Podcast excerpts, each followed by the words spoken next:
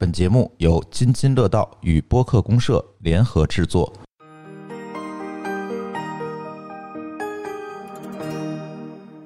各位听友，大家好，这又是一期串台。今天我们请来了，前几次呢，我们请来都是一些哎大台，是吧？那这期呢，我们请来一个刚刚开始录音的电台，是吧？刚开始录几期了？前呃，老老袁。录了，三期我记得五期有六期啊六期啊，对，反正是刚刚开始录音，呃，所以今天我们可以去聊一下啊。先介绍一下我们今天的嘉宾啊，第一位是我们蓝莓评测的主编钱德勒大家好，我是蓝莓评测的主编钱德勒。啊，第二位是面哥。面哥自己介绍一下自己吧，你这 title 太多了，啊、我主要就两个 title，一个啊是穷游网的创始人。你看看如果大家喜欢旅行的话，啊呃，可能也知道我们是一个比较老的这个公司啊。然后呢，呃，我其实一般就是比较熟的人会叫我面哥，但我其实对于播客。我是小学生，但同时我特别重视它，所以我专门为播客领域，我给自己设了一个新的艺名，叫布莱恩肖，肖是逍遥的逍。哦，所以我在播客里面，我都会叫自己，我不是也有嗯。这个主播几档，所以我就会说，哎，我是主播布莱恩肖啊，然后我今天是嘉宾布莱恩肖，哦，就是花名，花名花名，花名。啊，今天还是我跟老袁啊，跟大家一起聊天儿。嗯，其实我特别好奇的一个事情，首先我好奇一个事情，就是这穷游跟蓝莓到底有什么关系？啊，其实很久以前，我嗯。当时还在欧洲的时候，我就其实呃对欧洲那边的很多非常专注在呃消费品评测的这样的这个媒体啊，其实呃特别特别关心啊，因为那个时候呢，我其实一一边是留学生，同时呢一边也啊、在 IT 公司去嗯。兼职，然后同时呢也喜欢旅行到处走，所以才有了穷游网。啊。但同时呢，我呃也做过两年的兼职足球记者，哦，啊，所以呢，从那个时候我其实就。呃，一直有一个媒体或者是这么一个啊记者的这样的一个呃情节在嗯。啊，所以我嗯一直对于媒体的项目就特别特别的关注啊，所以对于欧美那边的呃评测的这个媒体，因为在西方国家呢，确实它的那个评测媒体的影响力非常非常大，嗯。确实对于他们的很多的受众的呃非常重要的消费决策起到了非常非常呃大的帮助，所以嗯在很多的呃甚至商品的包装上面都会列出来啊，这个是什么什么什么评测的冠军，什么什么评测，嗯就跟我们之前红点对吧？对对，对对对，嗯嗯对这个，所以呃基本上在。呃，三四年前吧，啊，其实我就呃孵化了这一个项目啊，就叫蓝莓评测。嗯。那市场上有这么多这个评测类的媒体，蓝莓评测有什么不一样呢？要不钱德勒先说一下？哎，主编先说说 啊。好，对那就让我来说啊。呃，是这样的，就是因为呃，之前我们在做这个项目的时候，是一五一六年开始做这个项目，嗯但当时所谓的评测，大家一提到评测，好像大家就会想到说三 C 的评测，就是科技评测、科技哎媒体、科技产品啊，数码产品哎是吧？嗯，对，然后所谓的评测，好像大家就理解说，哦，我是买了一个新的 iPhone，我开箱一下，这好像就是评测。哎哎，我们就觉得这种其实不能算评测。哦蓝莓其实专注的是什么呢？哎，先说为什么不叫评测？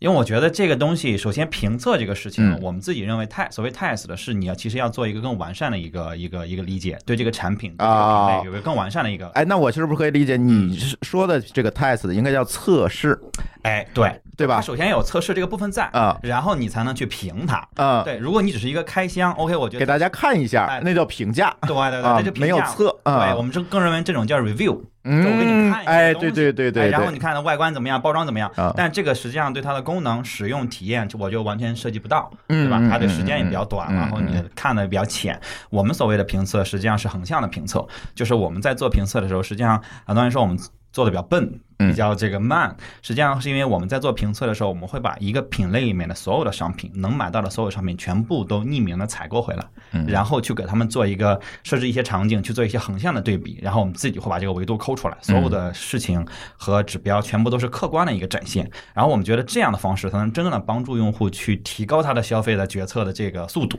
而且就是横向评测这个事情，实际上是最能帮助你这个消费决策的，因为我能看到这个市面上，我买一个任何东西，我能看到市面上所所有的它的比较，那横评出来它一定会有好坏，啊所以这个时候其实对你的帮助，对用户的帮助会更大啊。这是一个我们做的会比较深。另外一个是我们对，选你们啥时做民航客机的评测？我等你们买呢啊！这可能略略有点贵啊。等我们有钱了之后，对，另外一个就是我们选的这个选选选择这个品类，因为蓝莓其实不算是一个垂直类的这个评测的机构，像三 C 啊，它是很垂直的，我只关心科技数码产品。那我们其实关注的还是比较泛生活的这这一块而且是针对某一个固定的人群的，就我们自己定义说它是中产、中产以上的这种中高端的人群，嗯他们的整个的生活的这个系列，然后包括理财，然后金融，然后这个教育、亲子、母婴，对这些的领域，当然也包含旅游这些，只是今年可能旅游大家不太出去了，嗯所以今年旅游内容会少一些，但是是就是整个的这个人群的他的生活的方方面面，我们会去做这些品类的这个呃测试，同时我们更侧重的是服务。就很多时候，你比如说，比如还是三 C 吧，我拿三 C 举例子，你买一个手机，可能就是说，我们说它卡不卡，屏幕够不够亮，这些东西，这些客观的指标，但是我们依然会很关注的是它的售后。嗯啊，他的服务，我买完这个东西，咱们不是合同结束了，实际上我们至少签了一年的合同嘛。嗯嗯嗯我送孩子上国际学校，那如果出了问题，谁来负责？那这些后续的这些东西是我们在评测里面很重要的一个。你这评测国啊，你这评测国际学校好费孩子呀！你这 对对对，我匿名的是吧？还评测养老社区也特别费老人。对，呃，刚刚钱德勒其实说的很重要的，我觉得就是我们不是对单一产品的嗯一个所谓的开箱，甚至是他个人的呃主观的主观的印象啊，对，因为呃，大家知道说，当我在做一个消费决策的时候，其实我是对于这一类产品当中的某几个产品，嗯，其实我是拿不定的。嗯。所以你必须把这几个我拿不定的这个产品，你都给我测一遍，嗯。然后你告诉我谁是最好，甚至谁是最高性价比啊！因为我们在我们的评测当中，呃，就是单纯的冠军跟单纯的性价比冠军，这还不是一个概念啊。所以我们呃再加上呢，呃我们也知道，其实国内的很多的所谓开箱的这种评测啊，其实它是。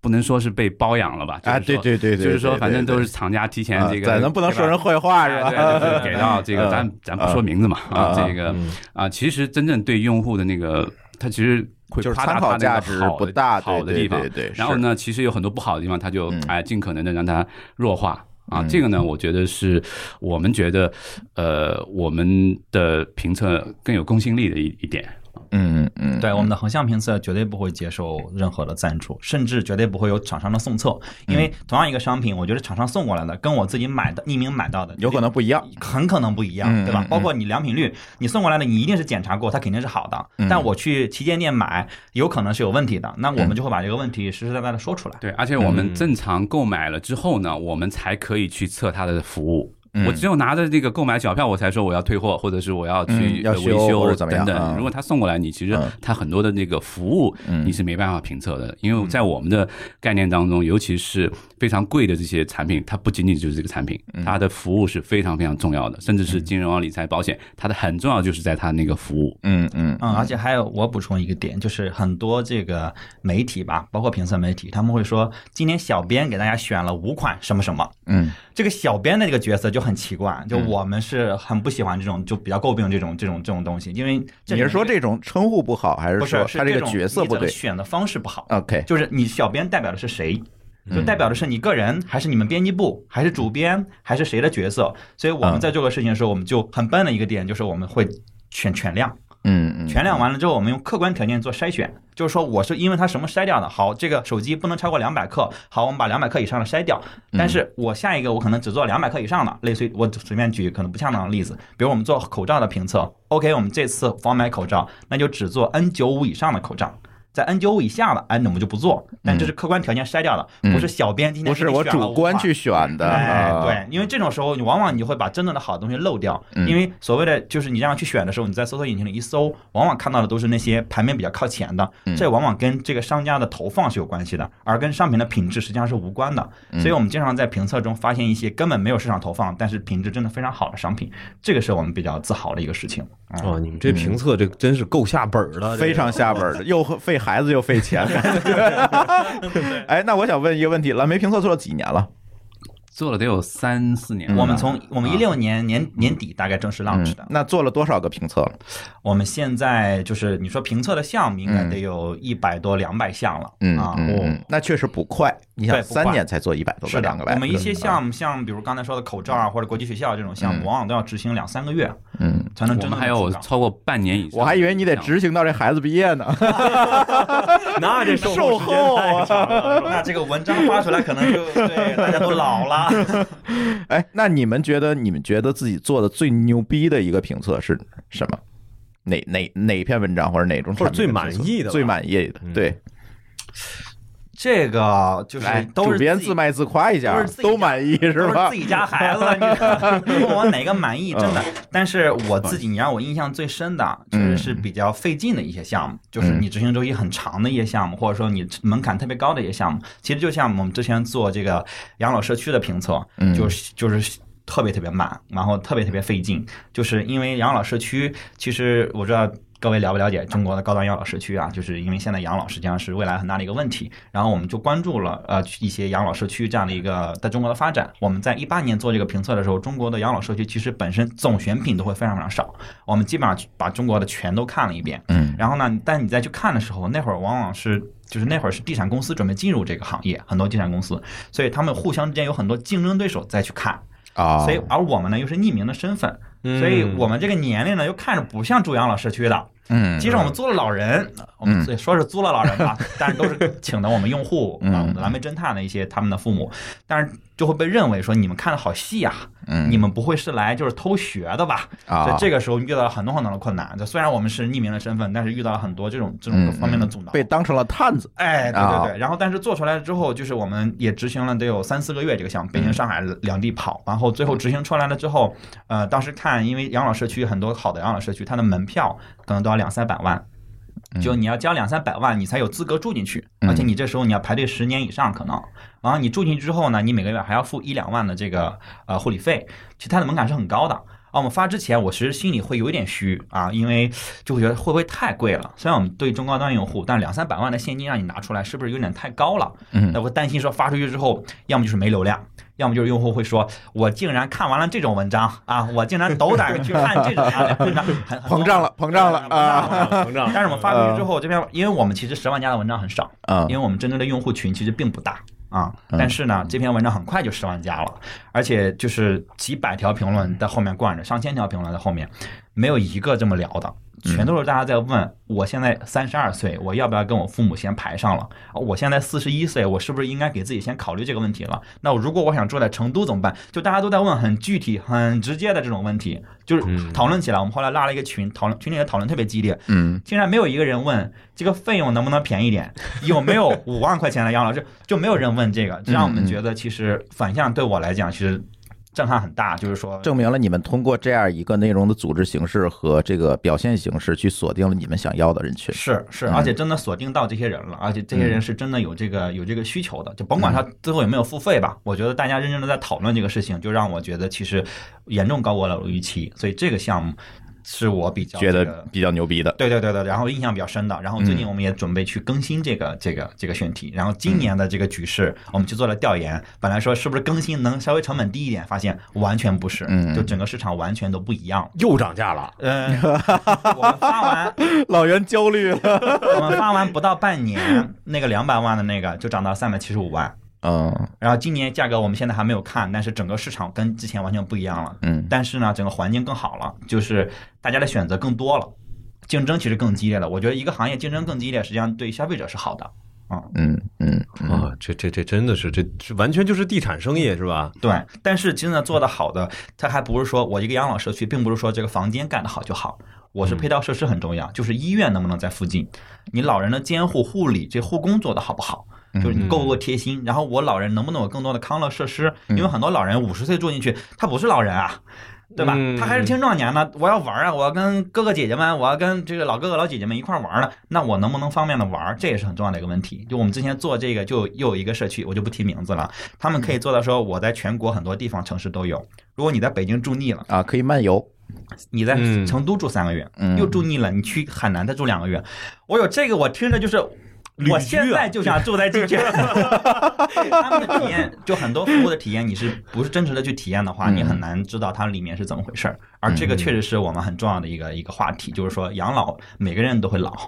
对吧？嗯我我们不是说想制造一个焦虑，但是我我们会提前帮你去试着去给你一些解决的方案，让你去往那儿想。就是你三十岁、四十岁的时候，其实已经可以考虑，至少可以考虑你的父母，因为我们这一代人好像不怎么养父母。嗯嗯。嗯。基本上就是父母自己在，对对哎，对对你别生病就行，然啊后我就给你供着，但是嗯。我们都不生活在父母的身边，对。所以你会更担心说父母的这个养老的问题。嗯嗯其实说到养老呢，其实我们呃这里面其实就是可以谈到我们另外一个特别我们觉得做的不错的一个领域，其实就是保险行业，啊就保险产品的这个评测。嗯因为在正常情况下，很多人会觉得说，哎，这个保险产品是不是我到了四十岁以后、四五岁以后才愿意去买的啊？其实完全不是这个概念啊，就是其实很多保险产品你是越年轻。越越容易买而且越容易买成本越低，对对而且对对未来的保障这个范围越大。嗯啊，所以我们其实也做了很多这方面的细致的工作。啊。我们呃，基本上可以这么说，三篇文章当中就有一篇跟这个相关。啊，因为保险行业其实也是分的非常非常细致的。嗯。啊，有重疾的，有小孩的，有老人很多的。对孕妇的啊，甚至里面也包含了，比如说像养老社区，甚至是像一些高端的孕产的这些服务啊，包括牙科等等啊。这个其实如果你真的自己去了解的话，其实这非常非常复杂的。嗯啊，所以我们呃这个领域也是我们呃自认为做的很不错的一块啊。但这个跟刚才说的也有相关性。嗯我相信你们肯定也感感受到了，就是我们评测的东西呢，其实不是说我们这个啊哪个汽水好喝，或者是哪个对吧卫卫生纸好用啊，我们更多的还是大家最焦虑的啊，或者是占它的这个消费金额非常非常大的啊这种。产品或者是服务啊，然后呢，他才愿意为这样的产品和服务的呃这个消费的决策过程付出他的时间、精力等等学习。对，嗯嗯，好，接下来一个问题我就好奇了，来，我先问啊，呃，接下来一个问题我就好奇了，你看啊，自己买东西自己测，嗯，然后发出去让大家免费看，我想请问二位怎么挣钱啊？沉默了。沉默了。呃呃，倒不是我们不差钱啊，就是、呃、其实它还是一个呃，我觉得更多的还是一个媒体的嗯。价值，嗯。啊，这个就跟你们做对吧播客一样嘛啊，就是如果有非常非常多的用户真的认可你的价值，嗯。啊，那呃，不管是通过呃媒体的，比如说这种流量变现，还是实际的这个销售转化啊嗯。等等啊，其实呃，这个我们肯定也清楚啊，就是我们呃之所以。花那么大精力去做这样的呃评测啊，其实用户，我觉得我们的，因为我们的受众决定了，就是说我们受众他是非常理性的用户，就他一定会知道说你是不是他值得信赖的一个第三方的公正的评测媒体啊，如果是，那这个商业价值，尤尤其你服服务的这批人群，所以这个商业价值是非常非常大的啊，所以我们在这一块呢，呃，一直还是有自己的一个节奏。嗯嗯啊，就我们不想走的太急太猛。啊，就是稍微呃稳一点。啊，这个整个再加上我们也呃其实人并不多。啊，这个就是一个很小的团队。啊。当然我们其实外围还是有很多的呃侦探，我们叫蓝莓侦探，还有一些呃专家团队。啊，这个规模在上百人。嗯，，OK，对，说回这个还是内容本身的那个价值嘛。因为刚才咱们在录音间进来之前，我跟钱德勒聊天的时候，其实聊到过这个事儿。嗯就是目前啊，可能大家那个，尤其是一些品牌，大家那个思路还是停留在评测。那如果我现在跟任何一个第三方机构去合作，嗯，那你得说我好。对，但现实情况是，这个品牌你想要持续下去，你需要客观的让消费者知道你的产品亮点，你也要接受自己的产品上的不足。对，我也觉得不可能有哪个产品是完美无缺的。嗯我觉得慢慢慢慢，大家开始认可这个这个事儿之后，可能会有越来越多的品牌会愿意，比如说把自己的服务，呃，希望有一家机构能够公正客观的把它给展示出来。对然后这个服务可能我们未来可能就不会再去质疑说，哎，你做评测这件事情怎么赚钱？嗯，对对，就这个是一个大趋势。对对，其实我们在过往的这个运营当中，其实也碰到了越来越多的像你刚才说到的这样的呃企业或者是嗯品牌方、啊，他们嗯、呃其实越来越知道说哪样的一个媒体是呃被。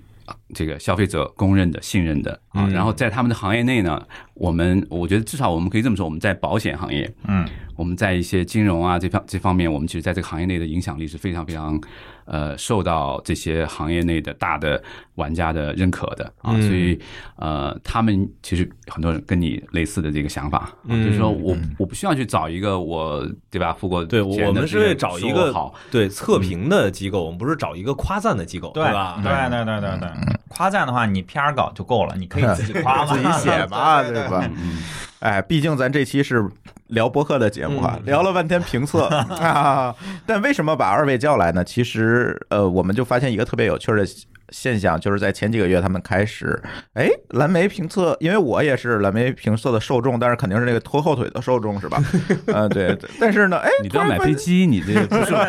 我这 是给你们挖坑是吧？然后哎，突然发现蓝莓评测开始做博客了，这其实挺令我意外的，因为在也挺意外的。对，因为在我的这个印象当中，你像评测这个东西，图文并茂才有用，是吧？甚至有人现在拍视频来做评测，这些才有用。但是为什么蓝莓评测会选择用音用音频的形式去表达自己呢？或者是作为第二个输出渠道吧，我们可以叫做。我们先介绍一下那个节目吧，对吧？因为现在可能听到这儿，好多人还是不知道那个节目叫什么。嗯对，可以先介绍一下你们做了一个什么样的播客节目？啊，是这样的，我们嗯我们实际上其实从一七一八年就想做播客了，嗯嗯然后我们甚至设备都是那会儿买好的，在这个储物间放了三年啊，好在音频设备不过时哎，啊。好在我看着今天咱们录的设备跟我那设备是一样一样的，连话筒都是同款，就是没买错。对，然后因为是这样的，就是我我先介绍一下我们的节目吧哈。我我们现在其实大家可以在这个任何的这个播客播客的这个平台啊，包括喜马拉雅啊、苹果这 Apple Podcast，包括这个小宇宙上搜“蓝莓评测”就能搜到我们的节目。我们现在上线了四档节目啊，上线了四档节目。然后呢，大家可以就是优先关注我们这个蓝莓评测这个主节目里面，嗯我们内容都会有，都会有个合集，它也会有这个另外三档节目没有的一些内容。对，然后我们这个分了四四个栏目吧，一个是叫 Gym Test，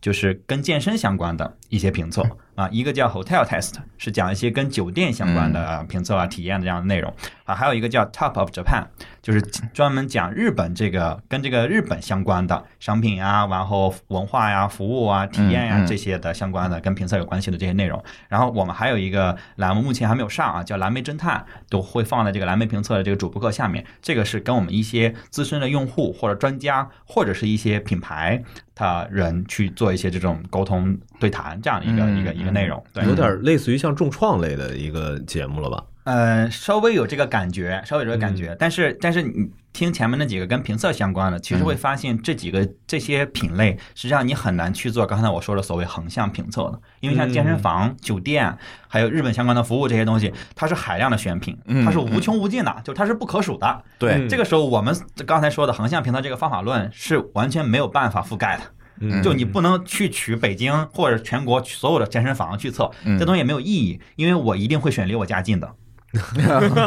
对吧？有道理你说好，全中国最好的在黄浦区，我现在生活在朝阳区，那怎么着？我一千公里去健身嘛？这不可能，对吧？嗯我一定会选一个离我家相对距距离是 OK 的，然后它又不错的这样的这样的这样的一个健身房。所以像这样的，其实也有一定的主观性。就是嗯好像我就喜欢这个健身房的氛围嗯啊，或者我就喜欢这个健身房小姐姐多，这是没有问题的，但是这是没有办法放在客观的维度里的。所以像这种，其实我们会用另外的方式去，包括你也会去讲一些，我们也会去讲一些这个跟健身相关的知识，然后一些呃酒店相关的一些额外的一些信息，这些它不算在这个评测里面，但是你又。其实应该知道，或者说你知道的话，对你住酒店，对你去健身会有一个额外的一个帮助。嗯因为像酒店这个行业，其实它是一个熟客行业，对生客，就是说你不怎么住酒店的人，你去住一个好酒店，你是体验不到其实它百分之八十的服务的，因为那服务是提供给熟客或者常旅客的。嗯你不去问，他根本不告诉你我有这个服务。就比如说酒廊，嗯对吧？就比如说早餐可能它还有隐藏菜单，就比如这个夜床，很多人不知道说，哎，回来我酒店我怎么晚上给我折了床角，这是怎么回事儿？就很多这些知识是我们不会在评测里面去说的，因为你没法比。但是这个体验我告诉你之后，其实会给你的整个的酒店的体验、健身房的体验有一个额外的一个加成。像这种加成，我觉得用音频这种方式，实际上会更好的去传递给我们的用户。嗯而且这种你去用图文的话，可能也会比较干，而且发出来之后会觉得。我也没没改到你在在说什么，但是声音的话，我去邀请一些，比如说一些经常住酒店的人，像这个布兰营销去邀请一些哎经常健身的人，我们去聊一些东西的时候，其实会给一些可能啊、刚健身、刚刚住酒店的这些人一些很好的一个灵感的补充。我觉得更多还是灵感的补充这一块，我觉得播客是比图文要优势的多得多的。嗯嗯嗯嗯，我觉得我稍微补充一下，就是整个在为什么我们要去做这个播客呢？其实我个人算是非常大的一个推手吧，啊，因为在穷游我们也做了一档旅游的播客啊，那呃，其实我个人差差不多从一八年我就非常就是重视在播客这个这个领域里面，因为本身我多年也是自己一个重度的播客听众，嗯啊。呃，我大概平时会听大概十到十五个播客啊，有不少国外的这些啊，所以在车，因为我可能我嗯健身啊、开车啊，甚至在旅行的时候啊，有大量的这样的这种半听的场景啊。然后同时呢，我其实因为前面也说到了，我之前做过兼职记者啊，所以我觉得骨子里还是觉得呃。content 就是内容是非常非常有价值的，那我也会非常关注整个内容传播的这个媒介的这个变化的这个趋势啊。其实播客呢，我觉得就 podcast 这个概念，其实在不管在中国还在呃在美国，其实都不是一个新的概念啊。但其实最近这两三年，其实它的呃商业化也好，包括整个的这个呃各行各业啊，就是不管是从啊、受众还是从大的玩家对这个领域里面的一些持续的关注和重的投资，其实这个这块也也有看到啊，所以我就嗯、其实我们内部呃，其实最开始更多的声音是说，哎，我们应该去做短视频，嗯我们应该去做直播、直播带货等等啊。其实我个人是非常这个 against 这样的这个，我不愿意去追那些大的风口啊。我觉得你跟在别人后面做也没有意思啊。所以我觉得我们要看好这个呃下一个下一个浪口啊。然后同时呢，呃，可能也是因为我在呃穷游的时候，我们做了一个。呃，去年上线了一个新的产品啊，我们叫 Bill 啊，它里面一个很重要的一个功能就是有声音胶囊。哎，我们在刚开始上线这个产品的时候，我们也没有太当回事儿。但是当我们在听到这些呃这个发声音 Bill 就是声音胶囊的这个这些旅行者的哎这些声音的时候啊，我们会觉得一种 magic 就就出现了。嗯啊，尤其是后你看他的图文的时候，跟你在夜深人静的时候，或者是在一个你舒服的场景听到他的那个声音啊，其实那种感觉是非常非常奇妙的啊。所以我们也觉得说，当我在听一个别人在说的时候，其实我能强烈的感知到他的情绪，感知到他的态度，嗯，和当前的状态，当前的状态，以及他说的到底可不可信，到底是不是我能够 buy in，这个其实对对，我觉得播客有它的独特的优势。前面也说到了，我们蓝莓评测的很多的内容，呃，是非常严谨的整个评测的这个体系的。像一个论文一样，对，像真的就像一个论文一样。对对我们在一篇评测文章后面，我们最多的有二三十个 reference，嗯真的就跟你写一篇文章一样，写写一篇论文一样啊。但是呢，其实用户给到微信公众号也好，或者图文的这个时间是非常短的，他的耐心可能最多最多十五分钟。嗯嗯啊，嗯。可能都这个都还长的了。我现在看公众号，如果太长的话，哎呦，我一看进度条还有这么多呢，哎，算了，回去再说吧，可能是会收藏一下。对对对，嗯。可能，但是用户对于播客的这种时长的这个呃宽容度要大得多。哎，对，因为他不需要盯着看，哎，对，嗯一个小时、两个小时，甚至在美国，你看那个 Joe Rogan 那个都嗯三四个小时。是是，太猛了，那个对一听听半天儿。哎，对，就说明用户愿意给予你给予你这么多的这个时间，嗯所以我觉得这是我们为什么看好这个 podcast 的一嗯个，也就是说，他你希望让用户静下心来听你说话。对，听我嗯或者听我们请来的这些大咖们，啊让他们来说，嗯嗯啊，因为有一些是偏主观性的东西，其实也很难用评测的那种论文的那种形式去去展现。嗯他说我就是喜欢这个酒店，我就是喜欢这个健身房的某一项的这个独特的功能。对吧？我就是喜欢那个这个健身房，每次都有一个冰的毛巾，然后那个毛巾上面还滴一些这个柠檬的这个味道啊。那可能有些人这个就是我们就很难在就很主观了，而且你很难用文字去描述出来那个哎场景和情绪啊。对你在说的时候，你真的喜欢，用户是能听出来你真的喜欢的。嗯，而你在说的时候，你这个词，你不管词藻怎么写，你太华丽，大家觉得装；你太干，我不知道你在说什么。对对，但是你一说，我带着一个情绪去表达的时候，你的信息量实际上是比图文要多得多得多的。对，要丰富的多。是，关键是用声音表达这个事儿吧，它有情感的嗯这个连接在。哎就你说话的语气，你其实没法隐藏，除非说你这都是直接拿人工 AI 的这个没有没有感情的机器的声音读出来，对吧？对，我们也都不是播音腔，也都不是嗯播音专业的，所以你更不会隐藏这个东嗯嗯嗯。但是你为什么两年前就两到三年前就买了设备，然后现在才开始做呢？这个不会用是吧？光学教程学了一年多了。刚学怎么解是吧？对，我说的这个真的是我们，因为因为我是多年的老听众，我嗯从上大学十几年前我就在听博客，我现在去听零几年的节目，一零年的节目的时候，嗯，我的这个情感会把我直接带回到那个时候，就这个感觉太神奇了。就是你在去听哎某一年的一个节目的时候，他当年在聊啊新的 iPhone 发布了，然后 iPhone 节 iPhone 四，就是然后你就听今年都十二了，然后你就听的时候，你的人会回到那个时候，就这种情感的这种传递，实际上是嗯非常非常难得的。就这个其实也是 push 我们去做这个事情很重要的一个就是内在的一个原因。嗯然后我们当时在买这个设备的时候，其实就想录这个节目，然后当时应该是还在穷游，然后也录了录了一些这个别的台，当时录了一个叫放肆 F FM 这样然后。嗯，评测当时也想做，但是这个事儿又觉得说，因为我们那会儿是在很很认真的，还是在搭建我们整个严肃的这套体系，嗯会觉得还是会有一些是冲突吧。嗯但那个时候我们其实很多，相当于是我们内部有很多这种创新孵化的项目哎啊。然后那个时候呢，其实就一种，就是我也是比较。开明吧，就是让大家就是去 敞去开了尝试没有听领导这么夸自己的。对，就嗯、那个时候其实没有太觉得这个是嗯呃是一个未来的一个一个趋势啊，因为我自己也有观察啊，然后确实今年啊，我们呃一一个一方面是一个疫情啊，我们也确实要再去呃想一想未来接下来我们。这个发力的这个点啊，然后我们也觉得，哎，尤其是蓝莓评测这个项目呢，呃，播客的它也是一个很好的我们的一个内容的一个载体啊，就是呃，我们同时也看到了微信公众号呢，如果我们太依赖微信公众号，未来长远来看也是有危险，或者是我们就会不踏实，嗯，对吧？就你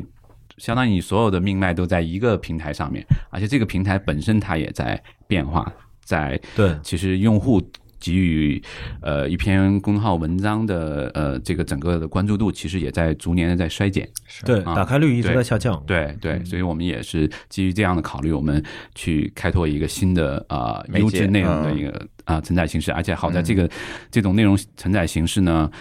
呃，跟我们的内容还比较契合。跟我们的也是相当于是对我们原有的内容的一种新的补充和算是互补。对哎对对对，而且用户群是很 match 的，就是我们其实针对的也是比较高知、高收入的人群，然后整个播客的群体其实差不多也也是这些对对，些也是高知、高收入，对。内容、对知识其实有诉求的嗯，他至少尊重内容、尊重知识，所以这个是我们这种契合点，会让我们就是想持续把这个事情做下去。另外，我觉得你们就是我，因为听了你们现在上线的不多的这些节目嘛，哎，我觉得你们还是做的挺开心的，啊，就是不都在剪辑那个部分，对，不开心都掐了。嗯。因为我觉得做内容的话，就是还是那个挺俗的话，我觉得还是就是说你自己起码得做的开心，你觉得自己很感兴趣，要不然的话，这事儿确实也比较难去坚持下去。而且这个事情做就之前做我们图文内容，包括做播客，那个成就感还是都都是一样的嗯传递的。就像我刚才讲我们评测的时候，我相信你你们也能感受到，能感受到是有这种自豪感的，就觉得嗯我真的发现了好东西。因为之前我们最早做这个口罩评测的时候，实际上嗯就是北京雾霾特别严重的几年啊，嗯然后我们做这个 N 9 5的评测口罩评测，那会儿大家口罩可能只知道三 M。嗯可能只知道 Sam，但然后就我可能就不点名品牌了啊。但接下来我们那会儿做的时候，因为采了市面上大概两三百款口罩，就是全部能买到的，官方店都买到的，我们都买来了。然后最后我们发现了，意外的发现了两个非常好的品牌，就是一个叫众松，一个叫松岩。嗯它它俩都是冠军品牌，我就可以直接说了。这两个品牌分别是这个一个日本的企业，日本企业做，还有一个是一个天津企业。对对对，然后呢，这两个牌子就很有意思，他们的口罩的这个防护效率也好，过滤效率，包括透气性、佩戴舒适度都非常非常好。就是我们评测下来，他们就是几乎满分的存在，然后就特别棒。然后但市面上几乎没有任何对他们的介绍，嗯完全没有。然后我们发现觉得这个特别好，然后我们就反复蕊了好多次，就是因为它完全不知名嘛，我们完全没有听到，你搜你也搜不着。然后呢，我们最后就他们确实是冠军，我们就颁了他们是冠军。然后大概不到一个多月，他们当年的存货就都售罄了。那 哦，对，特别因啊，因为日本的，尤其日本那个中松那个牌子，它的所有的呼吸阀全是手工做的，全是日本的工人一个一个手工做，然后在天津组装的。全是手工的，然后第二年我问他们你们有没有增产，他们说增了，非常有限。我说那怎么增的？说我们把东京办公室所有人派到工厂里面去安那个呼吸阀去了。是这么增的 这么那些人个增加手不太熟，然后就也是很慢，反正增一点儿吧。对嗯，但是他们依然坚持要手工做，就是因为只有手工才能达到那个密度，就是因为密合度，密合度，对，因为像口罩这个东西，虽然它防护效率可能都会很好，但是有些实际上大部分口罩是输在了气密性上，对对对对，就它漏气儿，它一旦漏气儿的话，这个再好的口罩，相当于离着你的脸如果二十公分，你所有的空气根本没有过口罩，都从你的脸旁边吸进去了，那这时候口罩再好没有用了，啊因为它没有糊住你的脸嘛，所以这个时候就会非常非常重要。后来我们又做了一次，我们还又细分了一下，因为人脸有大小嘛，嗯 我们就分了四种人。男大脸、男小脸、女大脸、女小脸，发现你们评测都挺费人啊的，对，然后去看我们在办公室找费脸呀看比这脸谁的脸最小啊，找脸最小的妹子来去来去测这个，因为尤其是这个脸小的女生，实际上戴口罩很吃亏，因为她这个模具基本上都是一样的，成人面罩它也不分男女，所以说一些脸小的妹子一戴呼。不上。整个脸都在外头，对啊，就是口罩都戴在下巴上了，然后完全是露的，所以这种就就不行啊。对，所以它还是很讲究的。真的，你要去做的时候，然后像这两个品牌，后来我们做蓝莓大赏线下活动，我们请他们来去日本这个牌子，我们请到说你们要不要中国的代理商来就好了，说日本也不方便，说不，坚决要从东京这边派人来，就是因为你们是第一个发现我们的这个牌子的，所以嗯给了我们很多的这个鼓励。然后日本人你知道又很严谨，很很很感恩那种感觉。嗯然后我们北京、上海两场，他们都要专程的说从东京那边飞过来，就来参加我们这个颁奖典礼。就这个实际上是让我们很感动的，就是这个其实是内在的一个很很重要的一个推手，就让我们觉得我们做这个事情实际上有意义、有价值，嗯帮助用户找到真的好的东西，也帮助真的这些可能没有什么投放预算，但是做了产品真正质量好的这些品牌，能让大家知道。我觉得这两个事情能做到，已经觉得很很有价值了。嗯啊嗯，嗯，从开始做博客到今天，嗯，你觉得最大的困难是什么？因为毕竟换了一种那种形式，是吧？好，最大的困难是我们呃呃对这个的后期的预估实在是太乐观。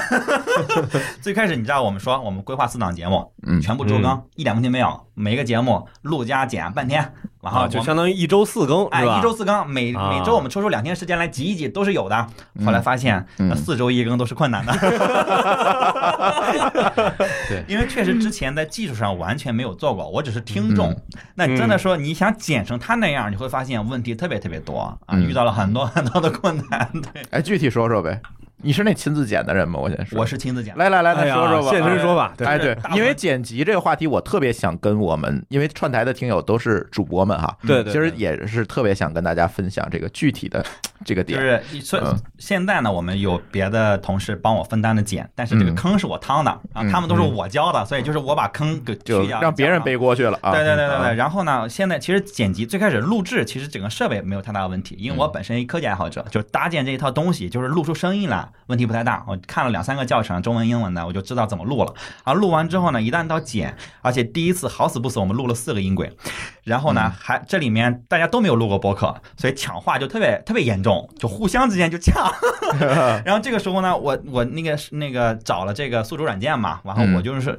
调量一圈，我觉得 Reaper 最适合我。嗯。因为我是不太喜欢用盗版软件的，就是嗯就是我用嗯。当时没买 Logic，就后来我花钱买了 Logic 正版，但是那会儿没有，我就觉得那要支持一下开源的啊，整个装了那一套，然后也看了一些少数派的教程啊，什么教程啊，看了一些视频，但那会儿是教程特别特别少，然后配置完了之后会发现特别就是根本没有说的那么细，真的到剪的时候。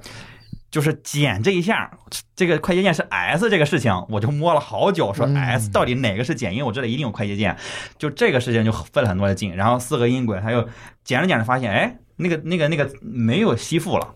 嗯嗯，乱了，就那一乱条音轨了乱了全乱了，然后就全白弄。嗯然后剪了半天之后，就剪了剪了一半了，很痛苦。剪完剪了一半了，就各种强化嘛，去口壁，发现忘了降噪了。然后当时就晴天一霹雳，因为很快就要发了。然后当时我就非常愚蠢的把整个全部删掉了，我我一死心啊删了重来，然后先这那那 Audacity 先降噪。然后后来发现，你其实降完噪，只要把原文件覆盖，那个 Reaper 那个音轨还是在的，你剪辑都是在的，对啊，但我删了，嗯，就是好，白弄。就是实际上这个困难并不是说单一的困难，实际上是一直在走回头路，嗯嗯嗯然后浪费大量的时间，就非常非常焦虑，越剪越焦虑。而且现在我其实基本上不剪口癖了，因为我觉得有一些口癖在，实际上听着更自然。对除非你特别大的，嗯对对就是对对有特别打喷嚏啊什么这种干掉，大部分这种口癖不太用。但第一次，打喷嚏，赶录音室打喷嚏，先把这人干掉。但 但第一次我就把所有人的嗯，然后停顿都给干掉了。嗯，然后干的我真的是手酸头胀，天天晚上弄到三四点，然后最后出来以后觉得，总觉得这个人说话跟机器人似的。啊，对对对，但是你说让我恢复，绝对不能恢复了，绝对不能再走一遍。所以第一期就是硬着头皮上了啊，嗯后面其实会越来越轻松。我觉得是你过心理那一关，你觉得好像能减到一百分，但是你永远都到不了一百分。对然后我觉得还是后来我的心态还是就是自然比较重要。嗯然后因为那些快捷键使惯了，其实也就那么几个快捷键。就第一次我一一个特别笑话的就是。我不是有一个背景音乐在前面嘛，开场音乐，我觉得还那会儿还是觉得应该得加一个，现在我可能有时候都不加了，我觉得也没太大的必要性啊，因为那个音乐都是我自己我自己拿这些我自己写的，我自己编的曲子，哎呦，这么厉害！呵，哎呦，回头给我编点曲子吧。我 自己写了，我他妈 这个就是写了写了一整，因为我原来学钢琴的，啊然后我就觉得差不多，但实际上你加了鼓之后，你会发现。这是一个乐队啊，差别还是挺大的。然后我就自己生生编了一些，然后觉得特别费劲。然后我又想每个节目都不一样，然后节奏像日本要要有一些和和风，就是觉得完了就不行啊。后来还是去找一些就是这个啊这个 CC 四点零的这种可以用的这种免费的这种版权，因为我对个人对版权这个意识很很重，就是我绝对不愿意去用。就是不应该的，是是用人家你也应该给人署名什么的，这个嗯这个包括盗版软件这事儿，我就不太不太接受。所以即使绕弯路，我也要去走这个弯路。嗯那然后就是走到走到走到后面的时候，就是现在其实心态就是很自然了。完了自然了之后，我觉得很多事情就是我觉得就那样就可以。然后嗯而且现在一个心态就是九分靠前期，一分靠后期。哎嗯，找摸着门了，哎，摸着门录了。的不行，咱嗯们再约时间再录一遍。这个我直接删了，我不剪，我绝不剪了。咱们再再录一遍，不就一小时吗？你让我剪去修复剪三天我三天修复不完，然后我还觉得不满意。对，对，所以说现在就是心态轻松了之后，反倒是容易了。嗯但早先走这个弯路，但我依然认为，想要做这个事情的人，弯路还是要走一走，嗯，不然你不会有感恩的心。嗨，对这个我听下来，我是我在我意料之中，因为我觉得嗯做一些你不熟悉的这个行业，你还是踩一些坑，我觉得很正常，很正常啊嗯对，我觉得你们应该最早期肯定也对吧？也对对对坑对对对啊，对，这个，但是我觉得让每一个听众吧，我们其实首先是听众啊，然后才是这个制作者。我觉得每个听众确实应该有一个感恩的心，就你觉得他们哎，这个对吧？这个原说或者是这个好像很很容易，但其实幕后。有很多的，它的剪辑的难度啊，包括我，我有在跟一些其他的头部的一些博客组，我们在聊的过程当中，我也能强烈的感受到他们所有人对这个事情的一种重视度，以及对后期啊，对整个的这个呃方方面面的一种重视度啊，所以我觉得嗯呃大家都非常不容易，不是说几个人约几个人在那儿啊，这个砍两个小时，然后这个节目就上对上线了对对对，。好多朋友做个播客都是这样一个开始，说，哎，我们不就是找几个人砍大山吗？录下来就好了。后来发现不对，对，而且而且还有就是你前面那个大纲也特别重要。嗯，最开始我说，哎，写一下大概几个点，完就行了。你发现你一开始讲就会发现他根本没有按大纲走，然后你绝对从第一个点熬不到第二点来，就怎么都熬不过来，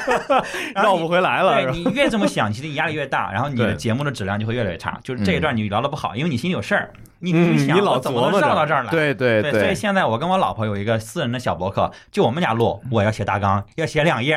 嗨，对，嗯，这还是一个主播嘉宾之间的这个配合配合度的问题。嗯其实也有很多的这个主播，呃，跟我聊过这个问题，就跟你说的一样，就是我列了大纲，他不按大纲走怎么办？对，其实这个特别考验你自己的控场能力，是而且还考验你的决策能力。你要不要给他拽回来？怎么拽因为？因为有些时候他跑了之后，反而会有惊喜出现。对，对，这个时候你可能就不需要拽哎，但是有的时候他越聊越沉闷，你可能还得往回拽一点。是的，是的，这个其实就特别特别考验我们制作者的这个控场能力。对，包括刚才你说的这个剪辑就是口癖这个问题，很多的节目就是明确，就是我听这个节目的时候，明显能听到他们的强迫症，嗯，就是一直这个人，我我能够在大脑里看到这个人在那蹦，就是他把就是视口癖都频那个。刀能都能感觉得到，对，你能 你能听到那几刀都能，嗯就这种，我觉得真的既浪费时间又没有必要，因为有的时候口癖其实是情绪的一部分。嗯嗯啊，我想想，这其实都是情绪的一部分，对，所以你要都把它剪掉，其实这个节目你就不如还是刚才咱线下聊的，咱 TTS 嘛，写稿转成对语言就好，我就没必要了，对，把感情都剪掉，其实也没有意义。嗯，对就还是我觉得还是表达他的整个完整性要给它保留，对吧？你只要把一些事故型的给它干掉就好了。他突然大笑，然后笑呲了，你给它降一降，我觉得这种你给它调一调，嗯别让听众听着不舒服对就行。吓一跳那种。对对对，嗯正常的表达，我觉得其实不用不用改。那毕竟还是语言嘛，就是咱们大家就算是经过训练，你说话也不可能一点磕巴不打，对，嗯，所以这个东西还是需要让大家听到那比较自然的东西。嗯是是是。下一个问题想问面哥哈，你怎么看待这个播客的商业化呢？你们做这个事情的时候有没有想到这个商业化方面的一些考虑呢？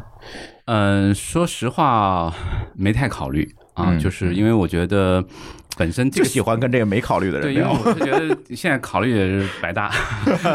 对，稍微有点早，对，有点早。对对对，说实话，上周周有去你们的那个论坛嘛，嗯其实也听得云里雾里的。对对，我们还是这个心态比较端正的啊，这个小学生。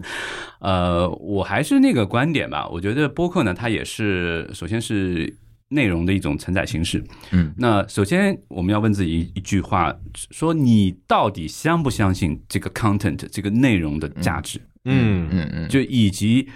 是不是有人愿意为你这非常优质的内容去买单？嗯嗯，对他只要一直持续的订阅你，持续的愿意付出他的最宝贵的，因为我我一直觉得，用户虽然没有花钱听你的节目，但他花了一个小时、一个半小时，这个可能比他花钱还对他来说，他付出的还要多。没错因为他的时间精力是他不可再生的，对最宝贵的资源，任何金钱跟他去比都，所以我是觉得，如果你能够持续的让你的受众都愿意每周给你一个小时以上的时间，那我觉得你商业化是不用太担心的。嗯，我我我个人这么认为。我也是这么认为。对，而且我 呢，呃，就我们也在我们的旅游的那档节目叫《遥远的朋友》啊、我们今天刚刚上线苹果那个 Podcast。嗯，等咱节目播出的时候，大家应该就能搜到了。对，就是我是刚刚上周被剔除出这个主播的这个，因为讲讲这故事，这特别有意思。啊，是吧？这个，而且，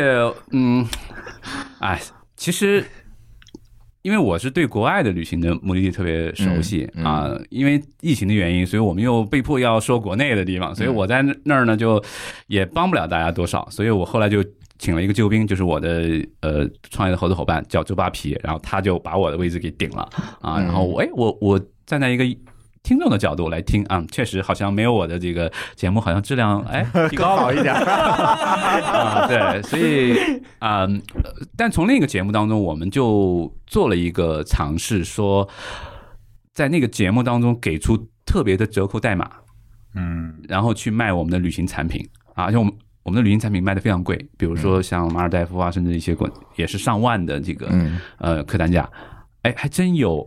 我们的客服就会说，哎，那个人是听了你这个节目。然后报了那个节目当中的一句暗语，嗯因为我们在那个节目当中，你只有听到我们这个节目最后，我们才会把那一句那个口号嗯或者是那句那个 password 说出来。然后你必须在买这个产品的时候告诉我们的客服，嗯你这句话暗号哎，对，暗号，然后我们会给予呃额外的一点折扣。嗯啊，所以这个我们也算是做了一些这方面的尝试，效果还可，就我我们还挺吃惊的啊。嗯，这个嗯像刚刚开始录的节目就有这样的一个量过来，对，也好像是我们第一期，因为我们都是刚刚开始做这个节目嘛，嗯我们蓝莓评测现在做到第六、第七期，对，然后那个遥远的朋友是第才今天才录第五期，嗯，OK，嗯，所以其实这个 coupon 的这个方式是比较之前比较通行的一的比较个方法。通。行和成熟的，因为你在博客里也没有特别好的办法，对，嗯，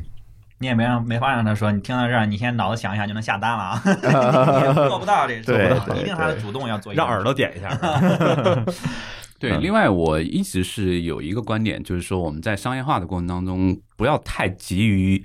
冒进。嗯。啊，嗯就是是呃，稍微看得更长远一点啊，能够持续的有一个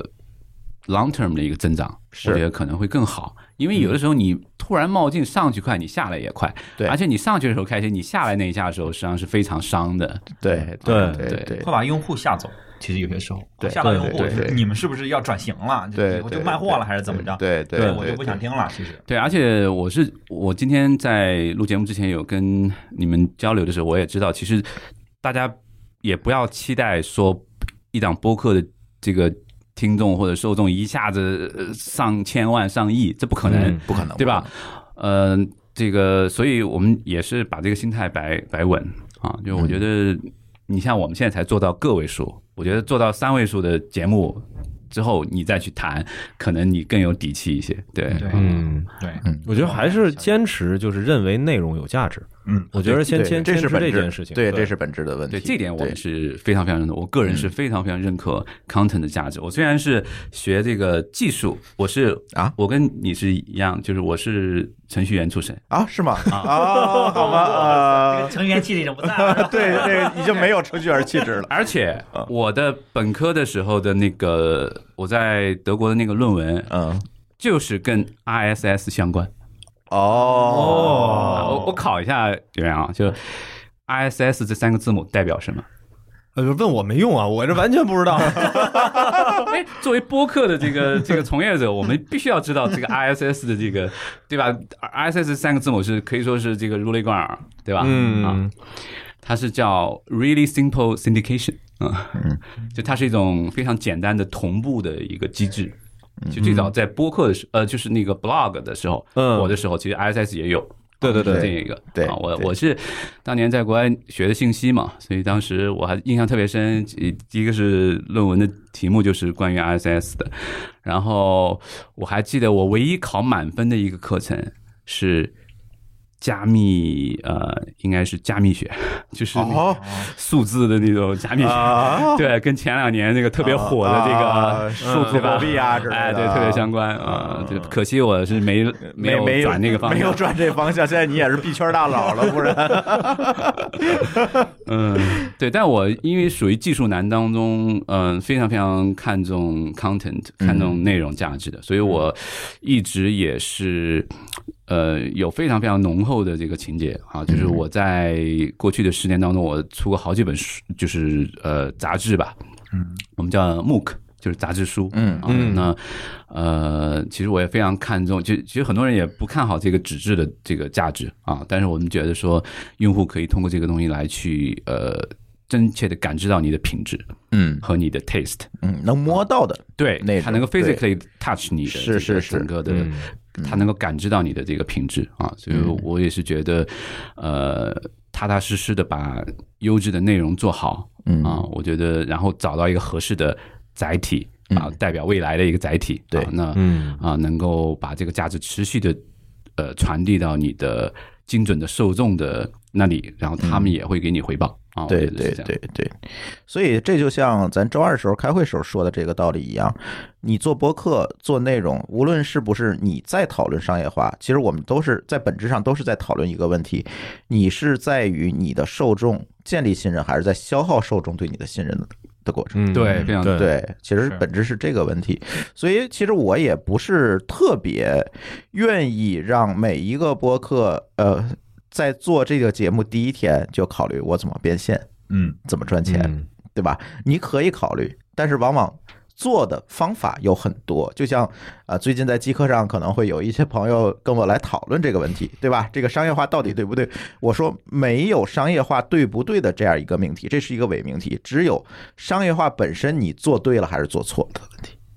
嗯，嗯，对，所以今天跟蓝莓评测聊下来之后，我觉得可能更深化了我的这个认知。嗯，我觉得在其他的内容形态已经做了这么长时间的这个蓝莓评测，然后现在开始进入到音频，就是播客的这个领域开始做，我觉得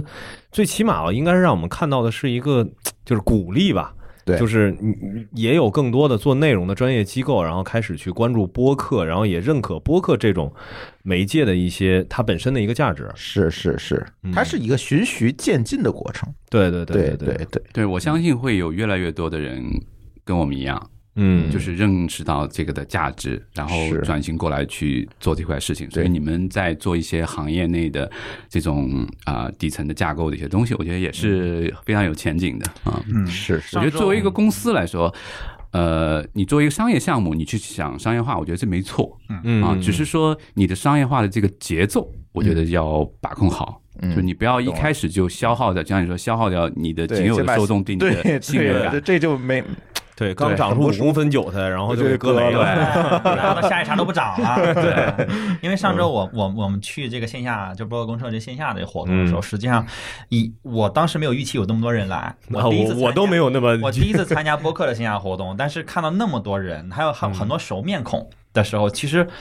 我们也很受鼓舞。就是发现这个行业并不是冷冷清清了，有很多人想在为这个行业做出自己的贡献。是对吧？你甭管说是你擅长什么，但是大家都在做这个事情，而且我一直认为内容行业没有竞争对手。对，我不觉得说我听了 A 播客就不会听 B，我去看了 A 评测就不会看 B 评测，我去看了 A 公众号就不会关，我觉得不是这样的，用户不是这样的，用户嗯只会关注好不好，而不会关注我非 A 即 B 这个事情。对嗯对，它不是一个零和的事情。对吧？嗯。所以我觉得这个事情，这个行业里面更多的优质的这个内容生产者参与，实际上我们也也会更觉得受了这个鼓励，会有这样一个基础在这儿。对对对对对对，而且我相信应该也有不少人，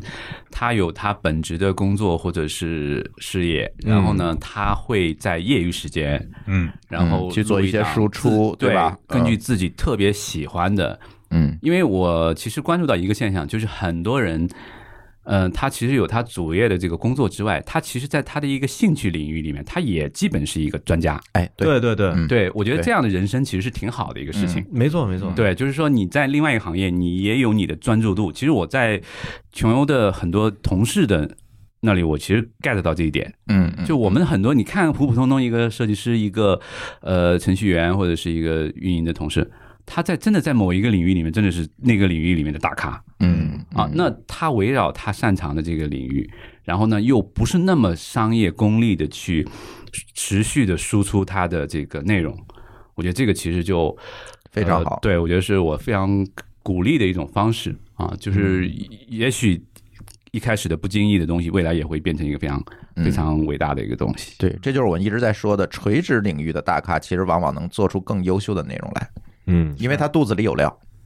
你无论怎么来表达，他都能表达出来一个有趣儿的东西。而且他持续的日常在汲取更多的对，因为嗯他不是每天坐在这儿，我们就在录节目，他是每天都嗯在汲取新的知识，然后我又通过音频的形式再转化出来。是对，这种内容生产者其实是非常了不起的。对，而且我们在美国的一些，就我们更多的是看国外的很多的呃，比如说媒体的，就是有一定名望的这些人，嗯，他们越来越多的在自己的名片或者是这个介绍的图片当中 podcast 写上他自己的 podcast 的对这个名字，对对对，没错，对，就跟我们最开始把自己的个人网站、是是是微博是是是往对对往上写，对。对，就说明越来越多的人他会重视到这个对。这个东西对他个人的，不管是他事业还是对他个人的呃一种加持。对，我觉得这个可能是是一个建立的信心的另外一个表现形式很多人用博客作为一个建立他自己个人品牌的一个渠道。对对，这其实是一个非常有效的一个渠道。是，因为还说回来，就是声音更容易去建立这种信任和连接。嗯对我我是再多说几句吧，因为刚才正好也提到那个监测维度的事儿了，尤其是对于刚刚起步的节目来说，嗯就是现在确实是缺少一个很有效的评价的一个维度。嗯就举个例子来说啊，就是比如说蓝莓评测现在做的这些节目，我其实更关心的是，到底你们的节目被收听了多少个小时，你们占用了用户多长时间的时长，而不是这个节目被点了多少次，啊，嗯被多少人订阅了。对因为这个信息其实说实话是一个间接信息。对，它嗯不是一个很直接有有效的信息。是因为你你比如说我们现在，比如平时我们去想这个事儿啊，哎，今天有有有有有人听了我这段话，我说了一个小时的内容，我我这一小时内容被被收听了一千个小时，嗯。那你这样的一个效率，就证明哎，还是我做的这个事情有点价值的。嗯。但是如果我现在看到的是我发出去一个内容，然后上面只有个几十几百的点击，嗯，嗯，那我可能心里的那个感受就完全不一样了。对，而且现在的这个数据的监测呢，它各个平台也不统一，是。就是有的监测标准不一样。对点击量，然后点击量怎么计算呃不一样。也不一样。直接的加和啊。啊。，对，我也不知道怎么加权，啊。没错儿，就是这个其实也是一个刚刚开始进入到这个领域、开始做创作的人，比较他困扰的一个们比较困扰的一个事儿。我就是问到了好多人都在都在说这问题，我到底这个节目收听效果怎么样？嗯。不知道。嗯，不知道，只有蒙着来。对啊，嗯，但是我觉得不管怎么样，你先坚持着录下去，对，先做到一百七再说 不是，还是按我那个理论，你先做满七个月再说吧，啊。对对吧？嗯，如果七个月你坚持下来了，应该。反正就两种可能，一种你确实对这件事情感兴趣，再一种可能是你确实不差钱儿嗯。啊。对。另外，我觉得机构在做这件事儿的时候，其实会有一个优势，因为这是刚才咱们吃饭的时候，我其实还挺，呃，当时想深入聊一聊的一个点，就是机构会提前先想好，我这个内容是面向谁来说，